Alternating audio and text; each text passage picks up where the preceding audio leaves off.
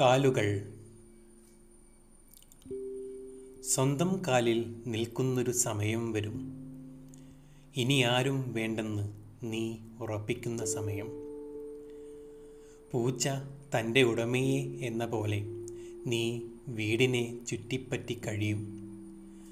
കാൽ കുഴയുമ്പോൾ മുറിയിൽ നാലുകാലികളായ കട്ടിലും കസേരയും താങ്ങായി ഉണ്ടാകും. അലമാരയുടെ ഇരുപാളികളും തുറന്നിട്ട് അടുക്കി വെച്ച പലതരം വേഷങ്ങൾ നോക്കി നിൽക്കും. വിത്ത് നട്ട് രണ്ടിലകൾ ചിറകുകളായി വിടർത്തി ഇപ്പോൾ പറന്നേക്കുമെന്ന് തോന്നിക്കും നാമ്പുകൾക്കായി കാത്തിരിക്കും. തൊടിയിൽ മരങ്ങളിൽ കാറ്റിന്റെ തല്ലും തലോടലുമേറ്റ് വളരുന്ന തളരുന്ന വീഴുന്ന ഇലകൾ പൂക്കൾ കായ്കൾ കണ്ടു നടക്കും.